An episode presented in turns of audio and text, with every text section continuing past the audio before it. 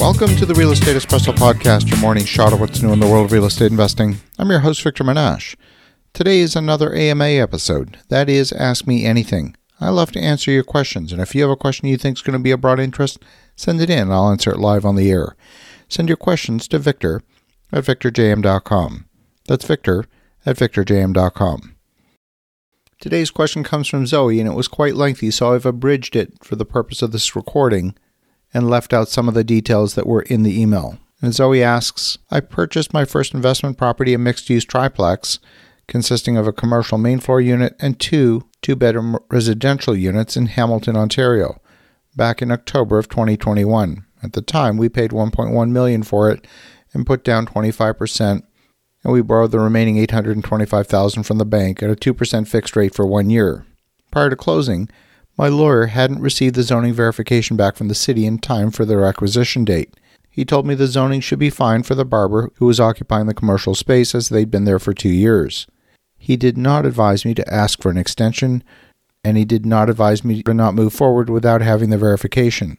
After closing, the verification came back, indicating that indeed personal services were not allowed due to the number of residential units in the building. So the barbershop in the commercial space was not a permitted use. We figured that since the barber was already in place and had just renewed the lease, that we would cross our fingers and hope for the best. Frankly, not sure what else to do. Initially, we were generating twelve hundred dollars a month in positive cash flow. But then in February of twenty twenty-two, the barber in the commercial unit stopped paying the rent. We ultimately evicted the barber. We did put the commercial unit up for lease, but due to the zoning, we could only advertise for office space. And during the pandemic, there was not much demand for office space, and rents were extremely depressed, and they continue to be depressed even to this day for that kind of office space. An idea to convert the commercial unit to a two-bedroom residential unit was investigated, and it seemed like a value-add option to increase the rents and the value of the property. But there would be a tax consequence to the change of use, resulting in a tax payment of fifty thousand dollars. One year after the purchase, the mortgage was renewed, and we thought we were going to be pivoting to a residential use, so we did not take out a lower rate fixed rate loan. The open variable rate increased to eight point two percent, and we are now experiencing extremely high negative cash flow. Six months later, at the end of February, the permit for the residential conversion was finally approved, and new quotes for the conversion are double the original estimate that we had. At this time, my question to you is, what do you recommend in this situation? Well, Zoe, I hate to hear situations like this. Choosing a solution depends on your time horizon and your priorities. As a result, there's no one right answer, but I'll explore a couple of avenues. It goes without saying that you've surely found several learnings, albeit painful ones, from this experience. You know that you paid too much for the property. You know that there were steps that were missed in due diligence. I don't need to belabor those points. So here we go. You have enough cash in reserve to complete the renovation. If you decide not to do the renovation but hang on to that cash, that's a fairly sizable reserve that could fund the negative cash flow for a very long time. So you could do nothing and just fund the cash flow out of reserves. But your loan will renew in a couple of years. You might be required to demonstrate to the lender that you meet the debt coverage ratio, and at that point, the lender might require cash injection in order to keep the loan in good standing. That's a real risk, so I do not recommend the do-nothing approach. Selling the building at a loss right now doesn't seem to make sense to me either. You'll get out of a bad loan and you'll stop the bleeding on the negative cash flow, but you'll lose most of your equity. That just doesn't make sense to me. Rental buildings have a way of fixing themselves over time through the magic of inflation. Given sufficient time, you'll probably be fine. You just need to make sure that you don't fall into a financial trap in the meantime.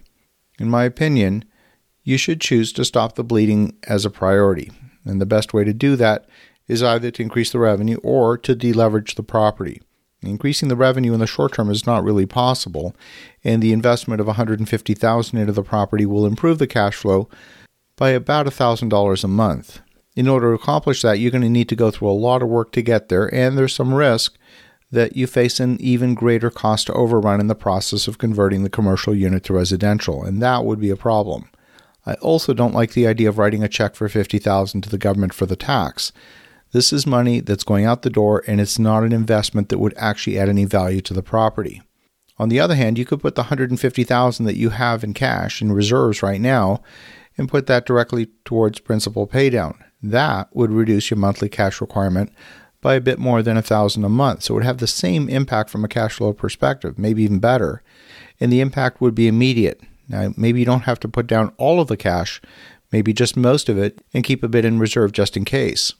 Injecting cash will absolutely lower your rate of return, but you probably knew that was going to happen anyway. At least you're not risking financial ruin. The property will, if well maintained, continue to generate income for you for decades to come. That's how real estate works. So you might choose to deleverage further, maybe do a couple of other real estate transactions over the next couple of years and inject the profits of those transactions towards paying down principal even further until you reach a point of comfort with your leverage. You are a little bit over-leveraged for the income that you have in the property. You see, we live in an inflationary environment, and what seems like a high rent of nineteen hundred dollars a month for a two-bedroom apartment will seem cheap in five years. Maybe with inflation, you'll be getting three thousand dollars a month in rent for that same two-bedroom apartment. Now, it feels like you paid too much for the asset from today's perspective, and you did. But time and inflation have a way of erasing the sins of the past as long as you don't get upside down. The rents in that same building back in the nineteen seventies were probably only a few hundred dollars a month. And if you told the owner back then that someday those same apartments would rent for nineteen hundred dollars a month, they would have laughed in your face. And yet here we are. So inflation has three effects. It wipes out the purchasing power for those on fixed income, it wipes out savings, and it wipes out debt. And since you know that governments are not going to stop printing money anytime soon, they're not going to become bastions of fiscal responsibility, don't bet against inflation. Inflation's here to stay. We can argue about what the rate is, but inflation's here to stay. So structure your business to benefit from inflation. And that means holding the asset for the long term, making sure that you push your rents up to the market each and every year and make sure you don't fall behind.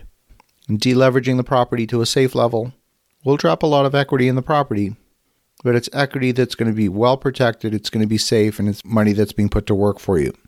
I want to thank you, Zoe, for a fantastic question, and for the listeners at home, have an awesome rest of your day. Go make some great things happen. We'll talk to you again tomorrow.